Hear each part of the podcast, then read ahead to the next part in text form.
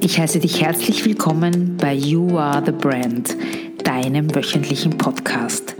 Es erwarten dich inspirierende Interviews und spannender Marketing-Input mit viel Platz für deine persönliche Weiterentwicklung, weil You Are the Brand, du bist die Marke und ich wünsche dir ganz viel Spaß dabei. Was erwartet dich in dieser heutigen Folge? Ich habe die Unternehmensberater Petra und Wolfgang Brenner zu Gast.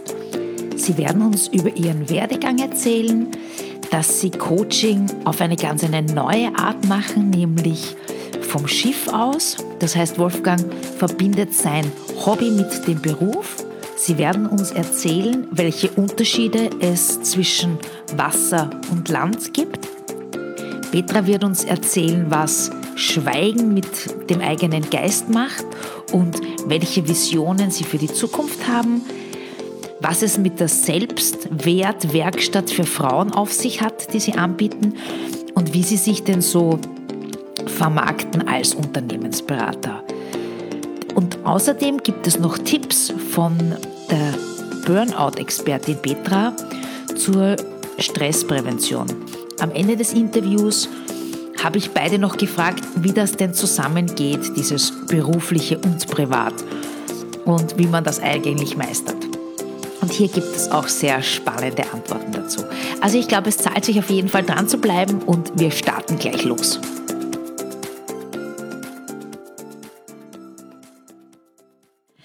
Herzlich willkommen zu einer neuen Podcast-Folge vom You Are the Brand Podcast. Ich bin heute an der wunderschönen Alten Donau bei Petra und Wolfgang Brenner, die Inhaber der Courage Factory und des Unternehmens im Aufwind. Hallo liebe Petra, hallo lieber Wolfgang. Hallo Alexander.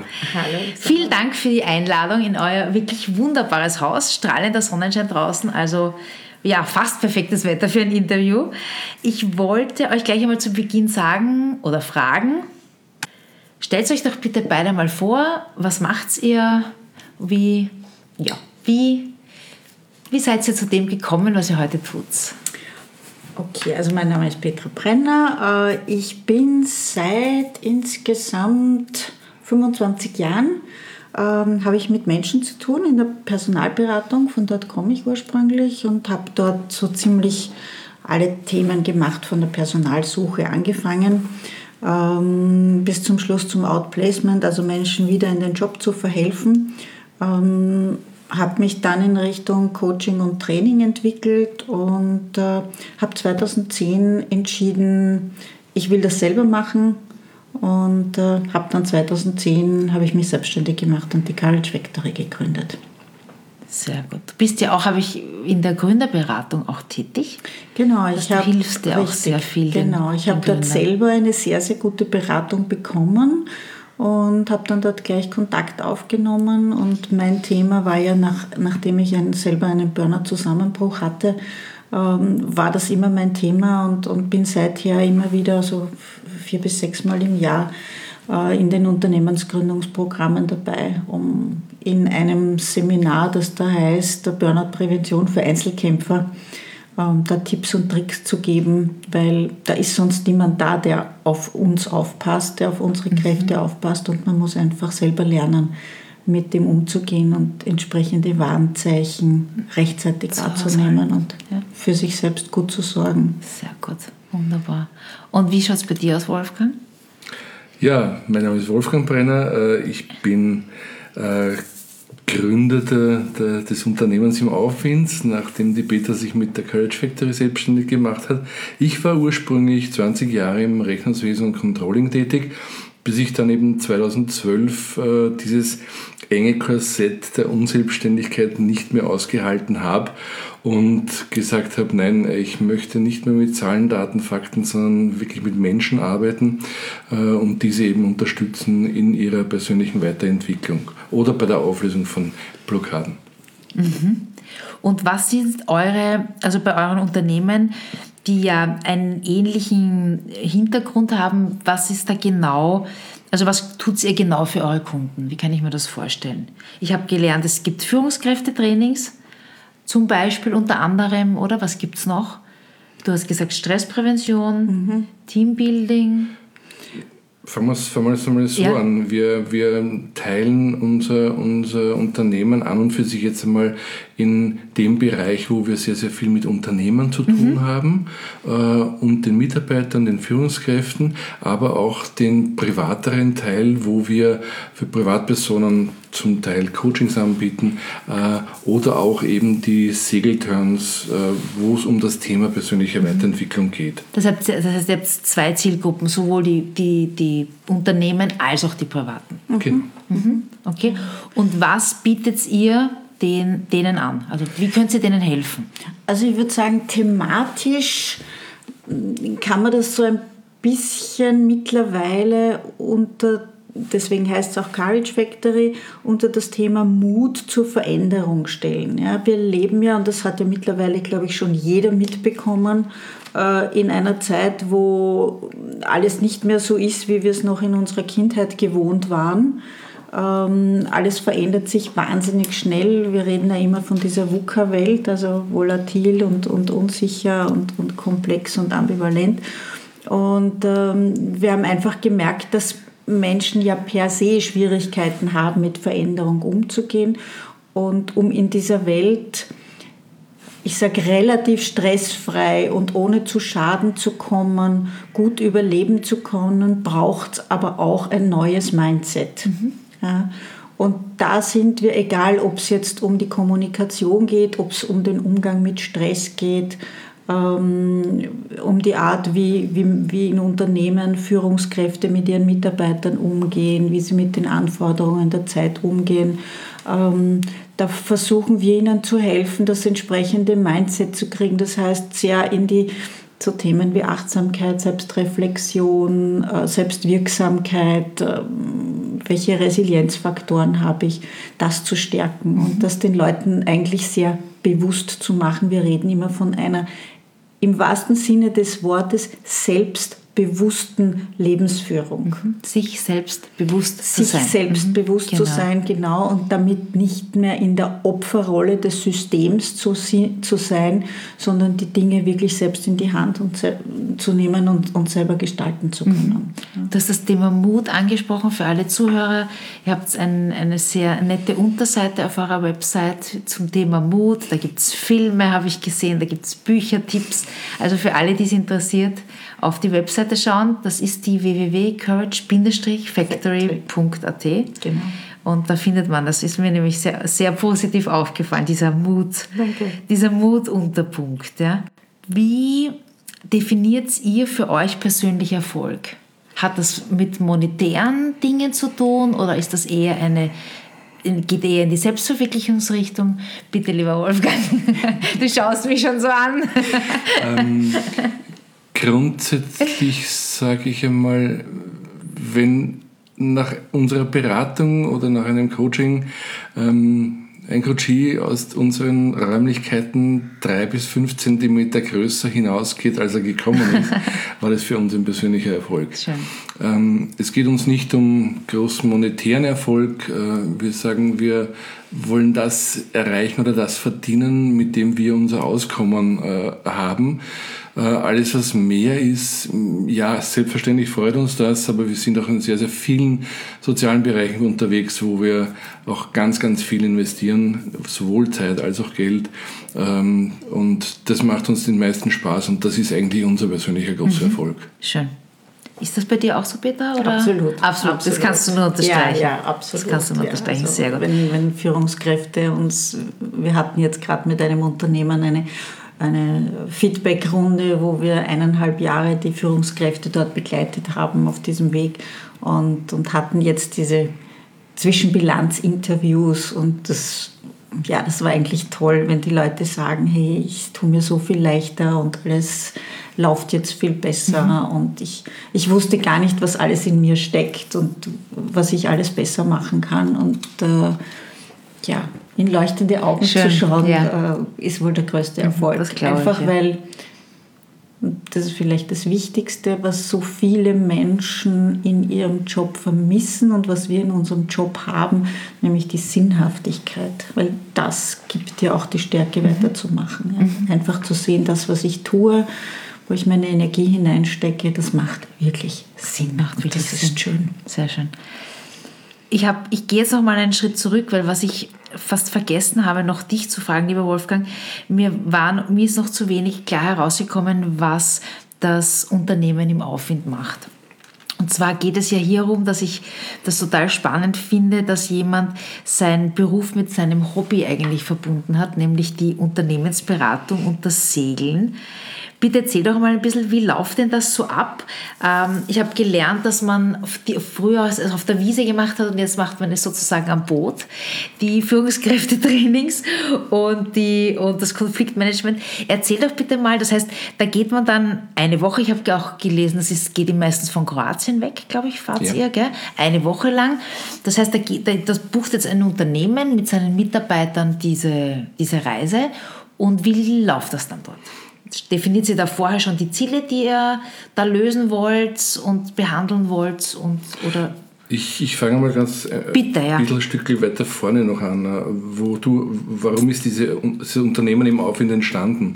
Ähm, es war so, dass ich auch Coaching-Ausbildung, Trainer, Trainerausbildung äh, gemacht habe, genauso wie die Petra.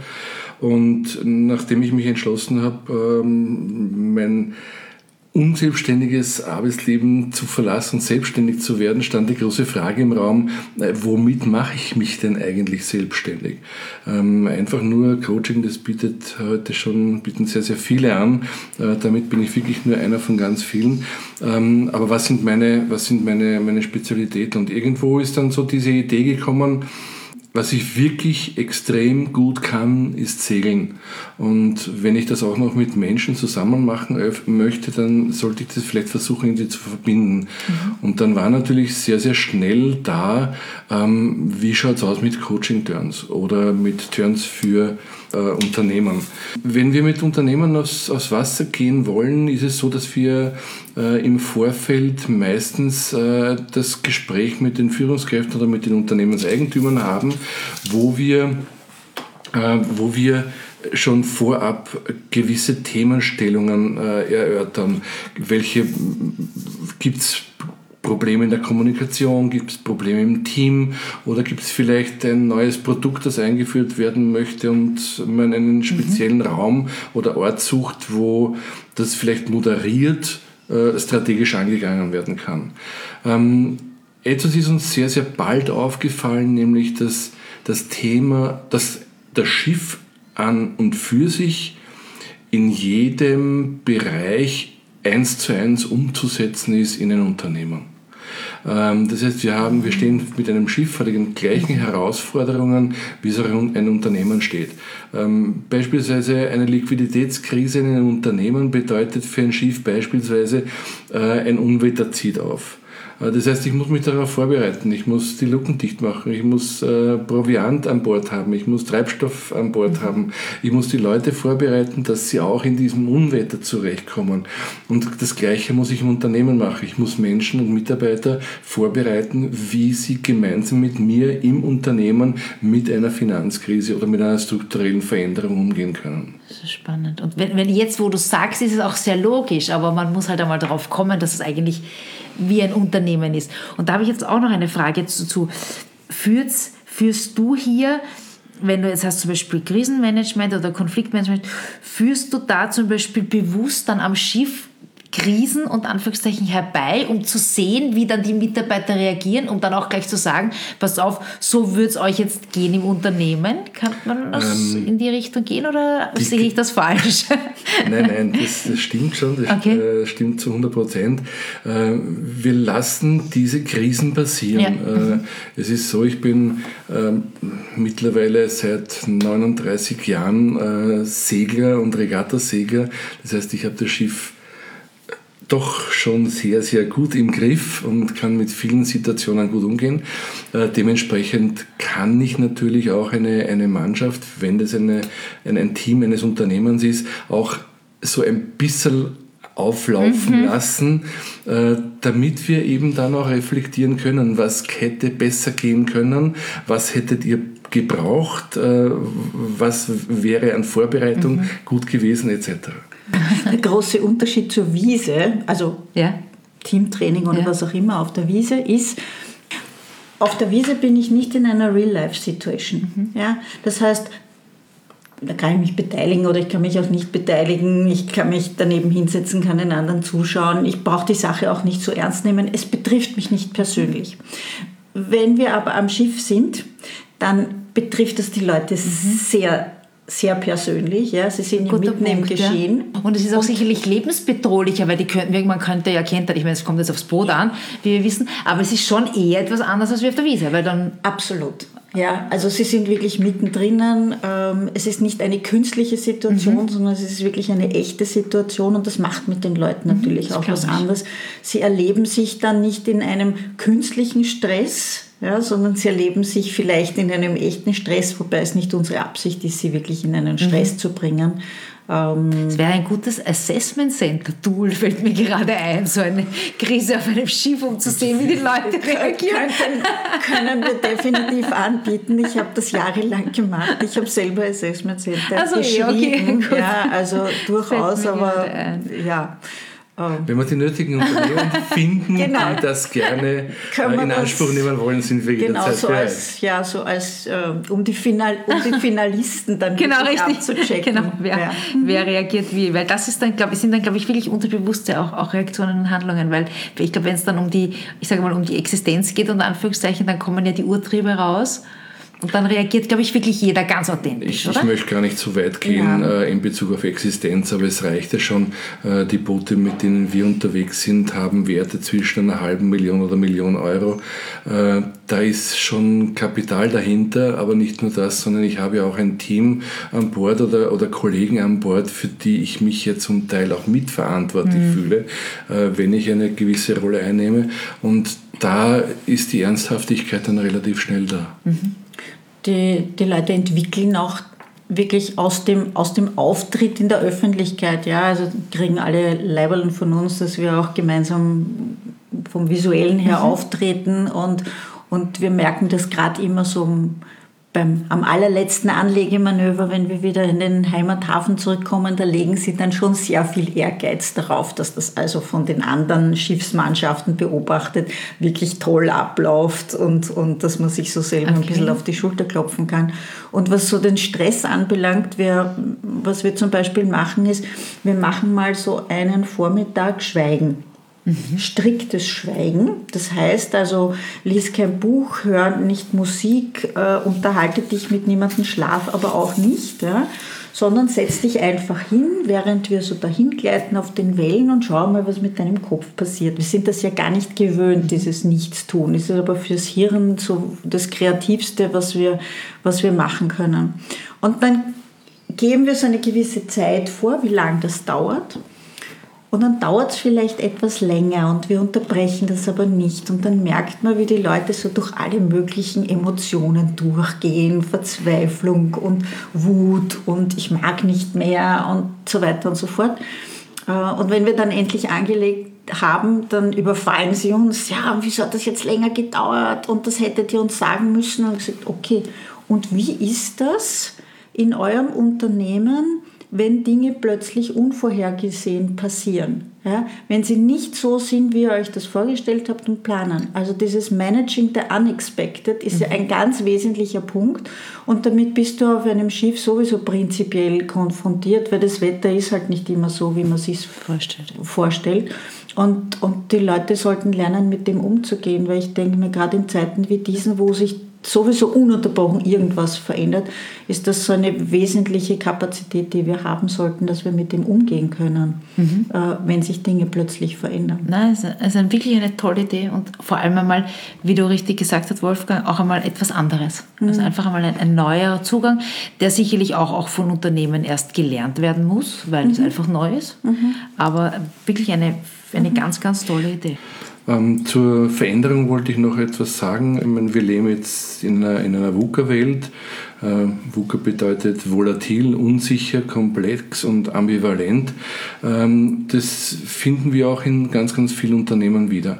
Und ich glaube, das ist heute, und das ist ein großer Teil, mit dem wir uns jetzt beschäftigen, nämlich mit, der, mit dem agilen Management, wo es darum geht, eben mit diesen ganzen Unsicherheiten zurechtzukommen und da spielt für uns eben das Schiff auch eine große Rolle. Also wir haben in Bezug auf Wetter, in Bezug auf ähm, das Miteinander am Schiff und so weiter immer wieder Situationen, wo wir konfrontiert werden mit Dingen, die wir vielleicht noch nicht so kennen. Mhm. Und die auch nicht planbar sind, auch von euch nicht, weil Wetter ist auch nicht planbar. Von uns schon planbar, weil ich muss mir beispielsweise fürs Wetter jeden Tag so, äh, eine oder mehrere Wetterberichte äh, holen und ansehen.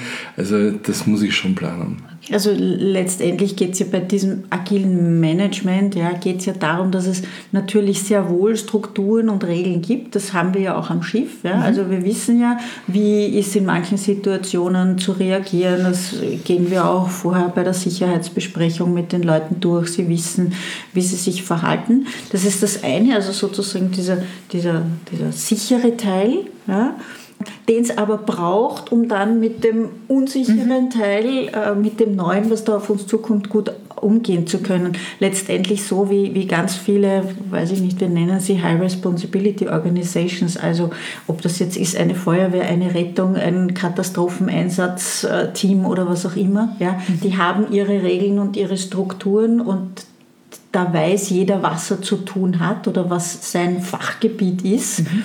Ähm, und dann kommen sie vor Ort und dann schauen sie, wie ist die Situation und daraus ergibt sich dann erst die Art und Weise, wie zusammengearbeitet wird. Ja. Äh, also weg eigentlich von diesem hierarchischen der Reihe nach, ja, ja. sondern sehr ähm, situationsangepasst, könnte man sagen. Und das ist halt was, was wir, was wir am Schiff gut üben können. Aber wir brauchen dazu nicht unbedingt das Schiff. Wir können das, das also. durchaus auch am Land machen. Und, äh, und weil du vorher die Enge am Schiff ja. angesprochen hast, das ist vielleicht ein bisschen ein Unterschied. Es gibt ja solche Trainings am Schiff sehr wohl, aber die finden eigentlich alle auf sogenannten Monohulls statt, also Einrumpfschiffen. Und das bedeutet, es ist sehr eng.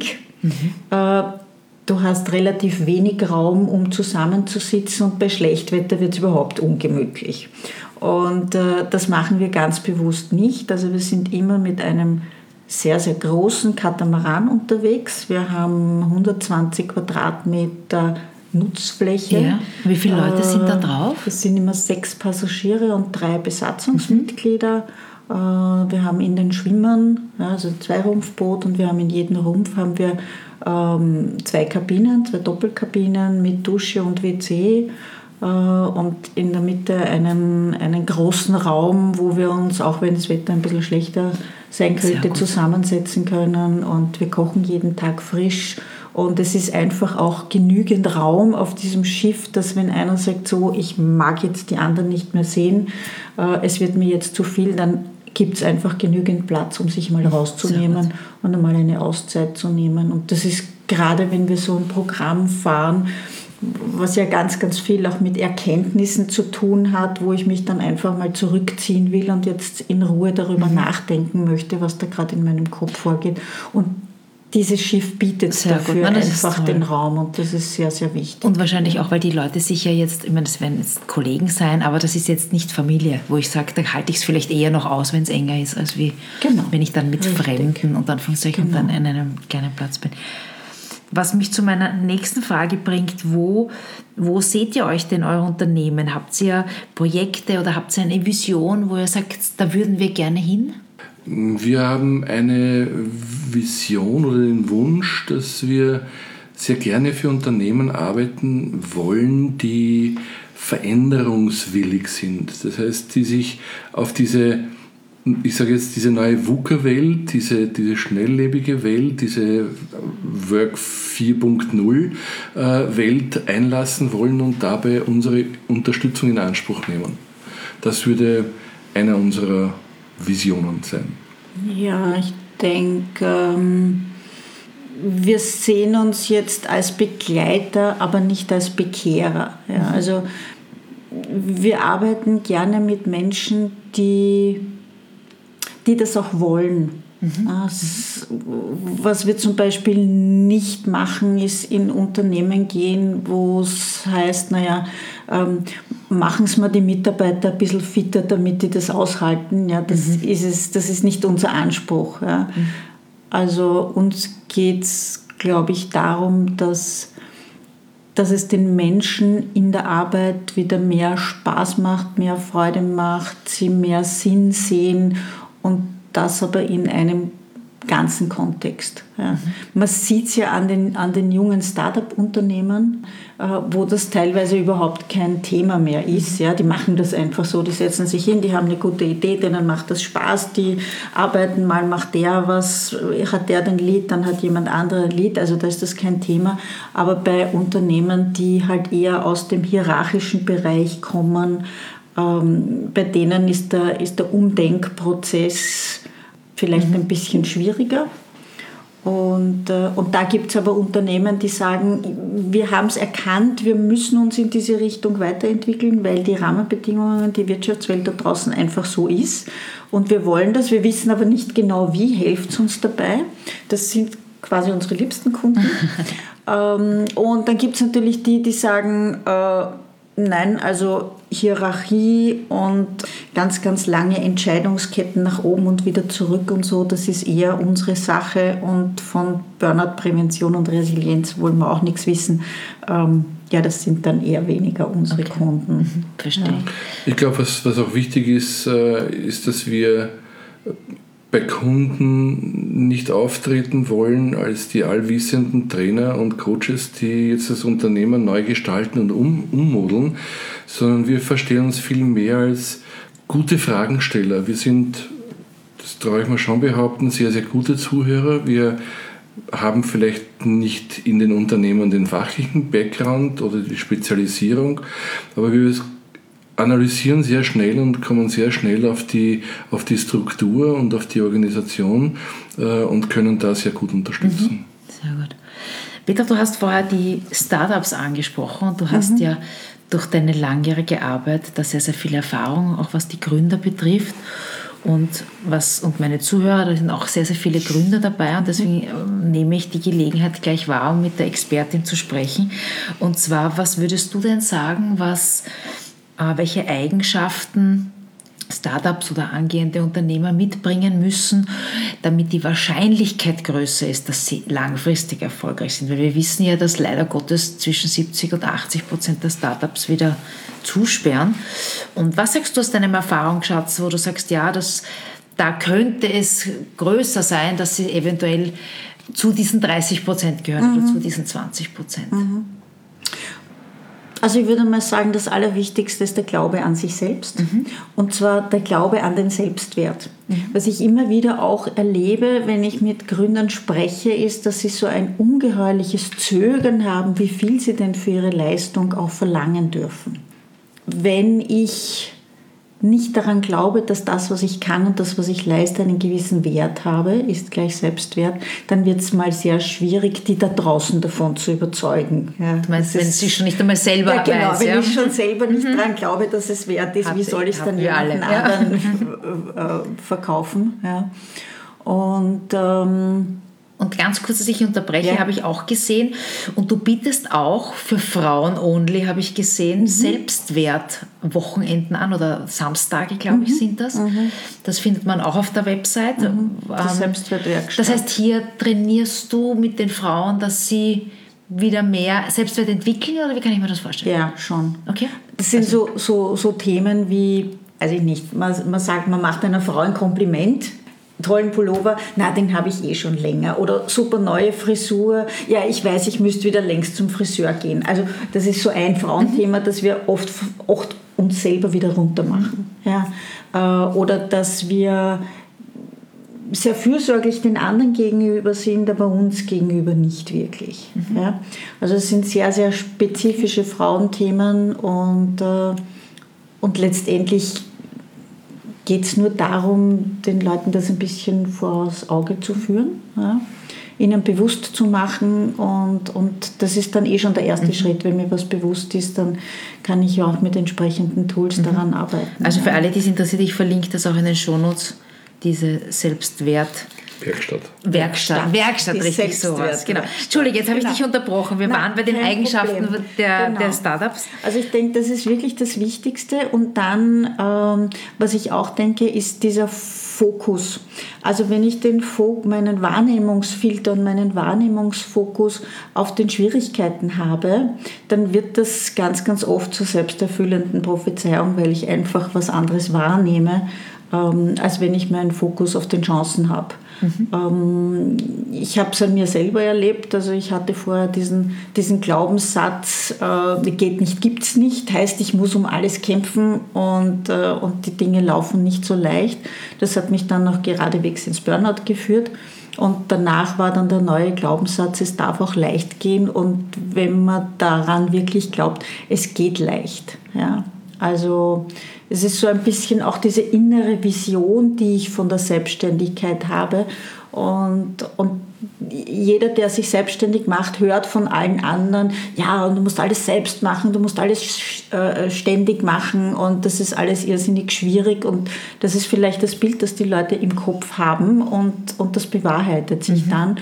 Und was ich noch jedem mitgeben kann, ist, bleibt bei euren Kernkompetenzen. Ja? Also mich jetzt hinzusetzen und stundenlang meine eigene Buchhaltung zu machen, obwohl mir Zahlen fürchterlich auf den Nerv gehen. Nein, mhm. ja?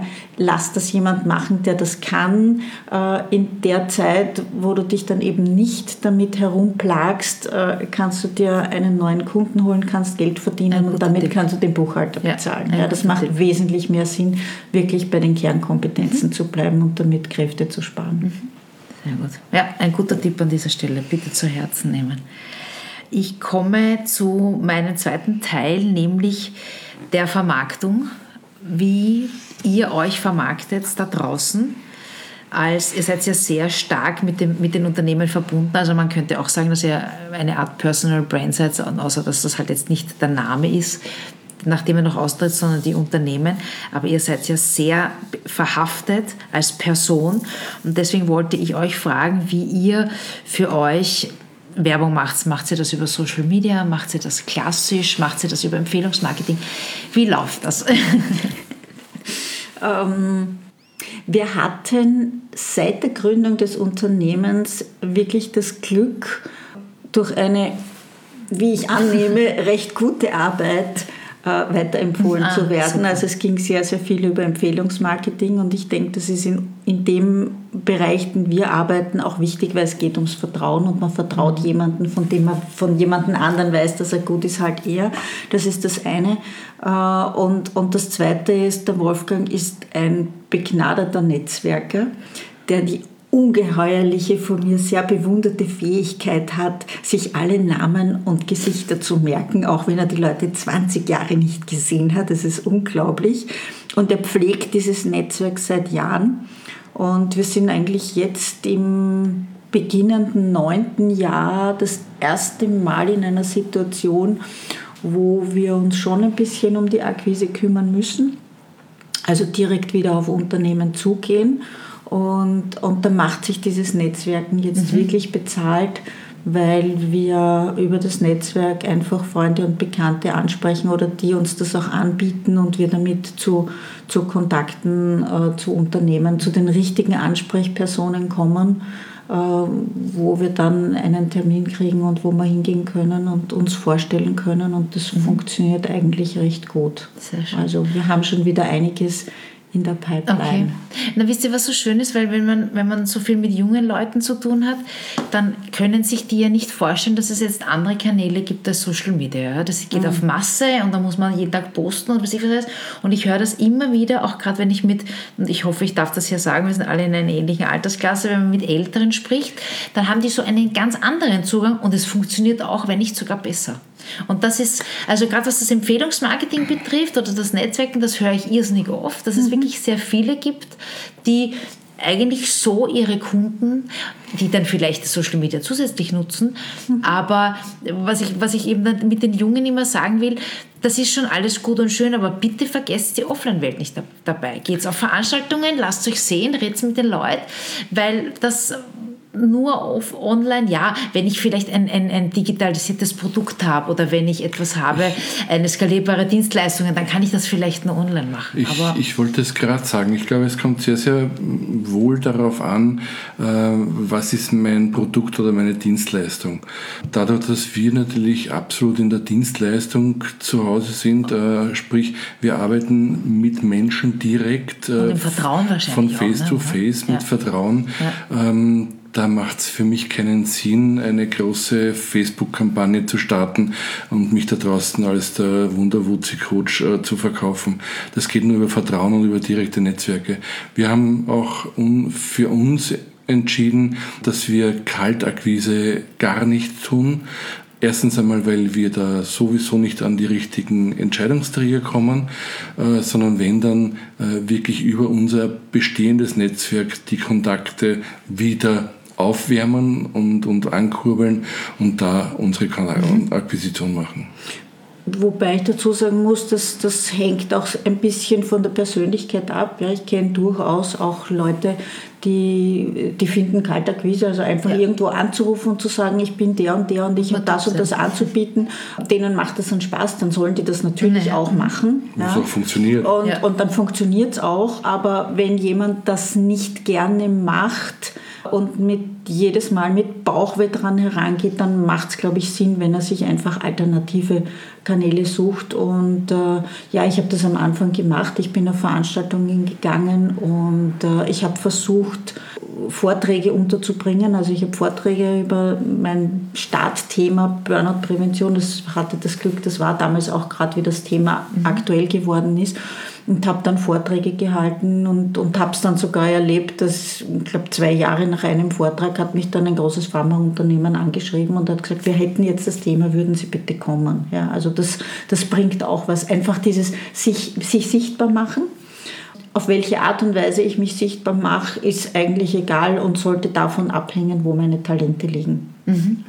Mhm. Ich habe auch die, die, den Trend jetzt irgendwie verfolgt, dass die, der Fokus jetzt doch wieder ein bisschen mehr auf die Xing- und LinkedIn-Fraktion, finde ich, fokussiert ist und nicht mehr jetzt, also auch Social Media, aber nicht mehr so sehr auf diese Facebook, weil das vielleicht jetzt auch schon für viele langweilig ist, weil das wieder Instagram ausgelagert und so. Also ich habe das Gefühl, seht ihr das auch so, dass die Business-Netzwerke jetzt wieder ein bisschen mehr anziehen, also, weil der Hype von den anderen jetzt schon ein bisschen verflogen Vor allem bei dem, ja, es ist ja auch so eine Mischkulanz, ja, ich kann ja nicht alles lesen und, und gerade auf Facebook oder so, da ist so viel an Hunde, Katzen, keine Ahnung, Urlaubsfoto, ja. äh, Foodblogging, was auch immer. Und, und wenn ich dann dazwischen irgendwie meine Dienste anbiete, ja, das geht unter, erreicht vielleicht nicht die richtigen. Ich denke mir, das macht schon Sinn, wenn Social Media dann den Kanal zu wählen, wo auch mein Zielpublikum ja. unterwegs ist. Und das ist wahrscheinlich eher LinkedIn. Ja. Also ich, ich, er ist der Social Media Worker. Ja, ich habe mich da ah. lange Zeit gewehrt und, äh, und bin aber jetzt seit, ja, ich glaube seit zwei Monaten oder so bei LinkedIn und äh, habe mich gewundert, wie schnell ich plötzlich ganz, ganz viele Kontakte habe. Ich habe einfach alle Leute angeschrieben und habe gemerkt, die sind auch alle da. Mhm. Und da geht es halt wirklich nur um Business und das, mhm. das ist das okay. ist das eine und wenn ich dann mit Freunden irgendwas austauschen will, dann kann es auch das andere Wo, wo wir gerade bei einem wichtigen Thema wären, ähm, wo findet man euch denn? Also Web, LinkedIn, sagt mal ein paar, also ein paar Eckdaten, also Internetadressen. In erster Linie am Wasser. Nein, ja. war jetzt ein Scherz. Am liebsten am Wasser. Am liebsten am Wasser. Nein, äh, natürlich auf unseren Homepages äh, www.courage-factory.at oder www.unternehmen-im-im-aufwind.at. Also immer wieder Minus dazwischen. Immer ein ja? Minus mhm. dazwischen. Mhm. LinkedIn habe ich gelernt, Petra. Wolfgang beide, auch. Petra, beide. Petra Brenner, Wolfgang Brenner, ja. LinkedIn, ja. Die Courage Factory auf Facebook. Jawohl, auf Instagram mhm. äh, Unternehmen im Aufwind genau. und die Courage Factory. Und das wollen wir jetzt auch noch dazu sagen, weil wir natürlich ein großes soziales Engagement haben. Äh, wir sind Jahr für Jahr, oder ich seit vier Jahren, die Peter jetzt das dritte Jahr schon bei der Mirnomore Friedensflotte die wir auch auf unseren Homepages verlinkt Wie heißen haben. die, Mina? Mirno More Friedensflotte. Mirno More bedeutet friedliches Meer. Ist eine lange Geschichte, die erzähle ich jetzt nicht. Man kann es aber nachlesen auf der Homepage. Ist es ein soziales Projekt? Ein soziales oder? Projekt, wo wir uns engagieren, sowohl als, als Teilprojekt und als Verein und dafür äh, behinderte Kinder und Jugendliche äh, einmal im Jahr eine Woche äh, Also, was tun. Ja, Behinderte, sozi also sowohl sozial, sozial als auch gesundheitlich benachteiligte Kinder. Um nur Eckdaten zu nennen, 100 Schiffe, äh, 650 Kinder und ungefähr 300 Betreuer, die da immer in der dritten Septemberwoche unterwegs sind und den Kindern halt eine Woche auf diesen Schiffen ähm, Spiel, Spaß, Entspannung, ähm, ja, denen eine schöne Zeit bereiten und äh, da haben wir jetzt unser eigenes Teilprojekt seit, also ab nächstes Jahr, äh, Invictus, Segeln mit Herz, weil wir mit äh, herzkranken Kindern unterwegs sind. Ja, und über die Homepage findet man Sehr uns gut, dann auch. also alles über die Homepage, wunderbar. Jetzt ist es so, dass gerade wenn man Unternehmer ist oder auch Einzelunternehmer und gerade was die Startups betrifft, dass die, dass die natürlich auch schauen müssen, dass sie, und da habe ich jetzt auch wieder die Expertin am Tisch, nicht in die Stress, Stressfalle fallen mit selbst und ständig und äh, auch vielleicht etwas für ihre persönliche Weiterentwicklung tun müssen, sage ich immer, und ihre Motivation. Und ich wollte dich fragen, äh, welche Tools ihr nutzt, um euch persönlich weiterzuentwickeln. Besucht ihr auch Seminare? Also die erste Frage. Und die zweite Frage ist, ob ihr auch hier Tipps für die, für die Gründer habt, dass man eben nicht, zum Beispiel wie, du, Peter, in ein Burnout fällt. Also als erste Frage, welche Tool nutzt ihr, um abzuschalten? Ich würde sagen, äh, gerade als Selbstständiger sollte man es nicht vergessen, sich weiterzubilden. Was wir im Speziellen natürlich über diverseste Literatur, aber auch YouTube-Videos etc. etc., aber auch Vorträge und Seminare natürlich immer wieder tun. Ein Punkt ist natürlich gerade in unserer Dienstleistung und im Coaching, ist, dass wir mit jedem Gespräch immer wieder was dazulernen. Und ich glaube, das Wichtigste ist einfach offen zu sein und äh, nicht in den Fehler zu verfallen, äh, jetzt bin ich selbstständig, jetzt weiß ich alles, jetzt kann ich alles. Ähm, wissbegierig bleiben, neugierig bleiben, äh, dazulernen. Mhm. Und der kleine Tipp, also wenn mich etwas ärgert, wenn mich etwas aufregt, wenn mich etwas stresst, dann hat das immer was mit mir selber zu tun. Und äh, ich habe, das war so meine aller, allererste Begegnung mit einer Gesprächstherapeutin, ist, ist viele Jahre her und, und die hat mir damals ein Tool mitgegeben, äh, an das ich mich versuche zu halten. Es ist eh nicht immer einfach und das ist eine ziemlich schonungslose Ehrlichkeit mit sich selber zu haben. Ja? Ähm, und wir erleben das ja auch im Coaching ganz, ganz oft, wenn jemand was sagt und sagt, na, da würde ich jetzt gerne nachsetzen. Nein, nein, das ist nicht wichtig. Nein, genau dort setzen wir nach, weil wir halt schon gedanklich sehr dazu tendieren, dort, wo es unangenehm wird, ähm, die Kurve zu kratzen und dem auszuweichen. Aber genau dort liegt natürlich die Lösung. Das heißt, sich gegenüber ehrlich zu sein und zu fragen, warum ärgert mich das jetzt? Weil es heißt nämlich, ich ärgere mich. Das hat mit dem anderen gar nichts zu tun. Ich ärgere mich. Ich muss es ja nicht. Ich sage immer, ob ich mich über etwas oder jemanden ärgere, ist meine freiwillige Entscheidung und ich muss sie nicht treffen. Und das hat natürlich ganz, ganz viel wieder mit diesem Selbstbewusstsein zu tun. Ich denke, dorthin führt der Weg, um auch nicht in dieses, Burnout ist ja eine Entwicklung, ja, um diese Warnsignale, die hundertprozentig kommen, rechtzeitig wahrzunehmen, weil ich habe es an mir selber erlebt. Ich bin bis, zur, bis zum letzten Stadium eines kompletten Zusammenbruchs deswegen gekommen, weil ich die Warnsignale am Weg einfach nicht sehen wollte. Sie waren nicht da. Also es hat ganz, ganz viel mit auch sich selbst belügen, beschwindeln zu tun. Und, und dagegen hilft einfach Ehrlichkeit mit sich selber. Mhm. Ja. Und, und wenn man das selber nicht schafft, dann einfach Feedback holen von, von dem Umfeld, weil das und Umfeld annehmen, merkt und auch annehmen, genau, weil äh, das Umfeld merkt eh, dass man jetzt, weiß ich nicht, besonders weinerlich oder schon besonders angefressen oder was auch immer ist. Ja. Man merkt das ja, wenn sich jemand schon in Richtung Zusammenbruch bewegt und, und dann sich das Feedback von außen zu holen. Ob das jetzt ein guter Freund ist oder ob das irgendjemand ist, der das professionell macht, ist egal. Mhm. Rechtzeitig Hilfe holen. Mhm. Super Punkt. Was mir sehr gut gefallen hat, war, ist, dass jegliche Reaktion immer nur etwas mit einem selbst zu tun hat. Genau, also was von außen an Impulsen auf mich zukommt, kann ich nicht beeinflussen. Genau, ich Wie ich mit dem Impuls schon. umgehe, kann ich sehr wohl Richtig. beeinflussen und, und dort liegt äh, mhm. eigentlich das Mittel gegen alles. Richtig.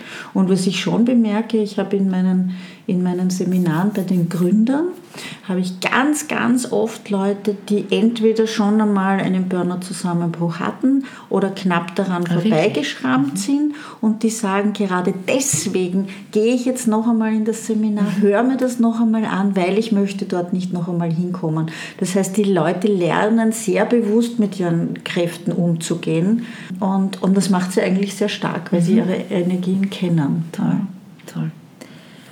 Ich wollte euch beide fragen, eine für mich immer wunderbare Frage, wofür ihr eigentlich in eurem Leben dankbar seid.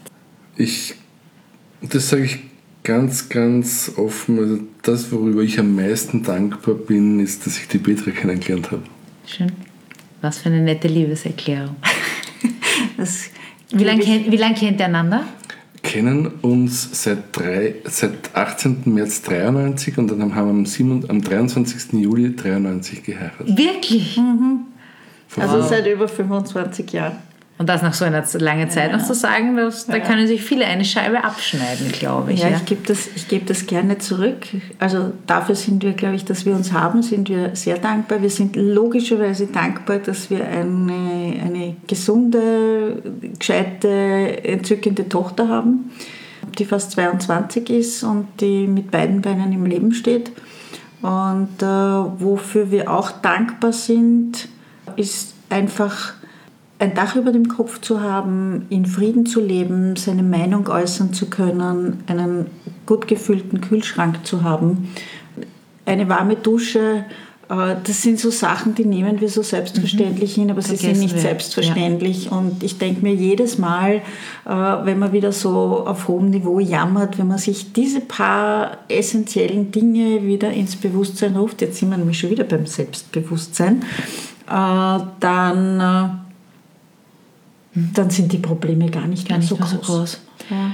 Was, mich, was mich persönlich interessiert, das passt jetzt sehr gut, ist, wie schafft man denn das eigentlich, wenn man eigentlich privat und beruflich zusammenarbeitet und sich dann doch viel sieht und den ganzen Tag miteinander verbringt? Ich habe eine ähnliche Konstellation zu Hause, ähm, aber ich wollte eigentlich wissen, wie das bei euch, warum das bei euch so gut läuft und ob es da ein Rezept gibt. Also wir waren ja lange Jahre in der unselbstständigen Tätigkeit, ähm, die Peter in der Personalberatung, ich im Finanz- und Rechnungswesen, da hatten wir nicht so viel beruflich zu tun oder gar nichts.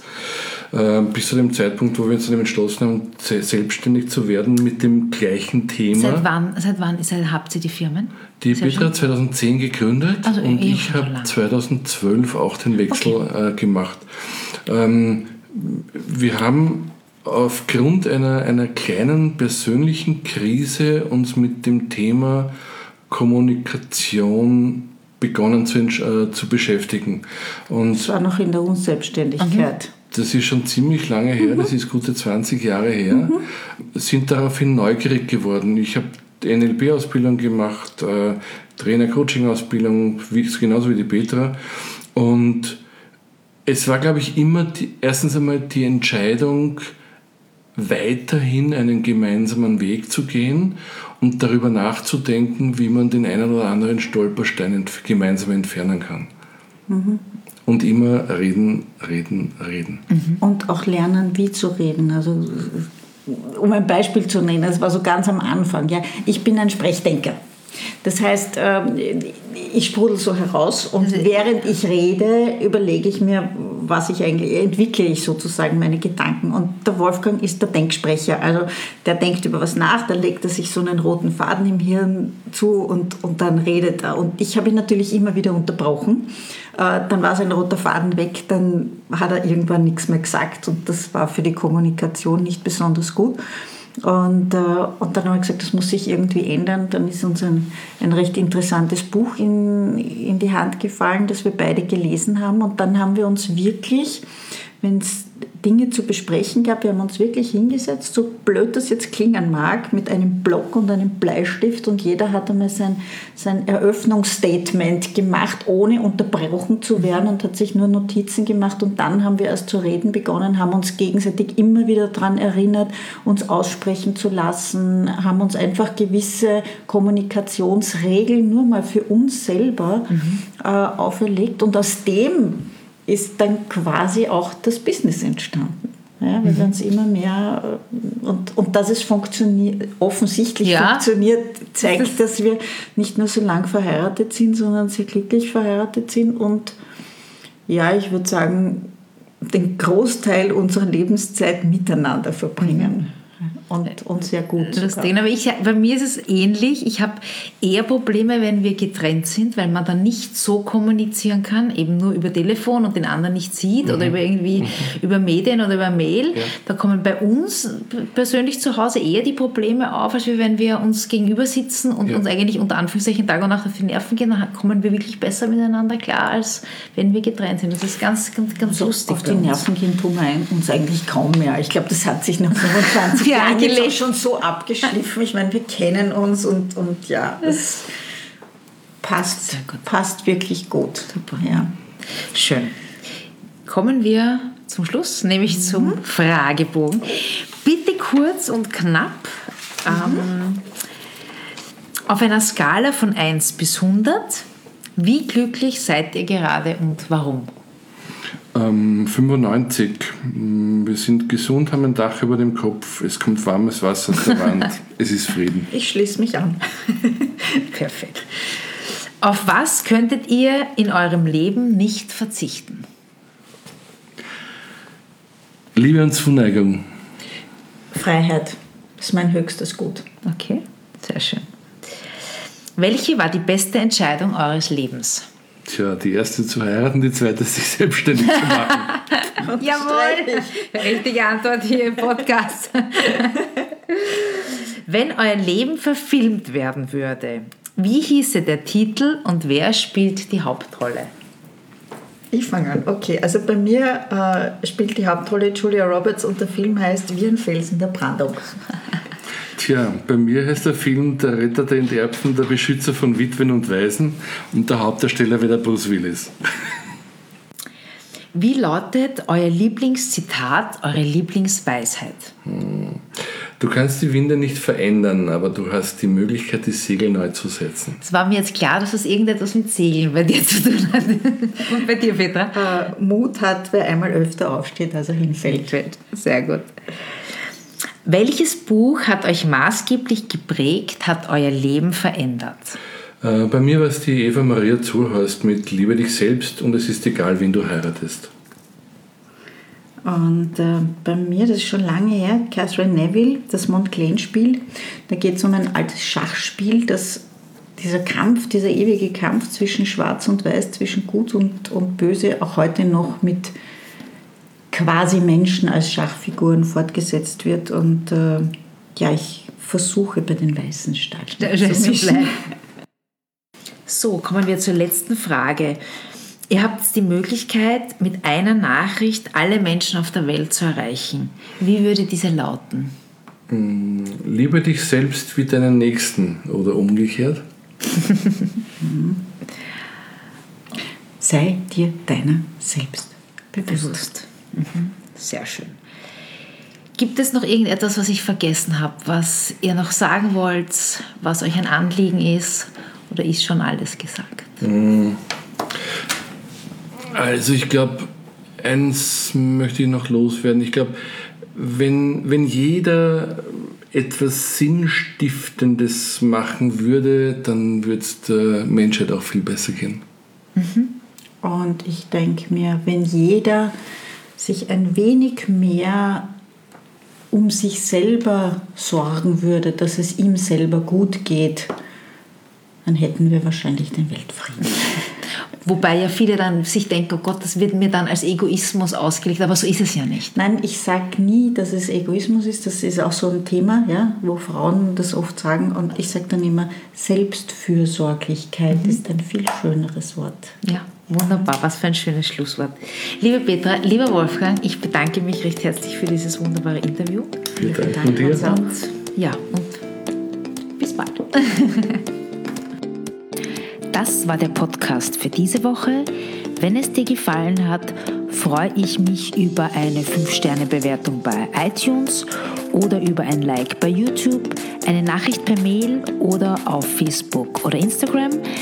Wenn du Interesse an Themen wie Personal Branding, Marketing und Motivation hast, dann abonniere doch einfach meine Newsletter. Den Link dazu findest du im Slider meiner Website auf www.alexandrapalkowitz.com. Bis dahin, alles Liebe, deine Alexandra.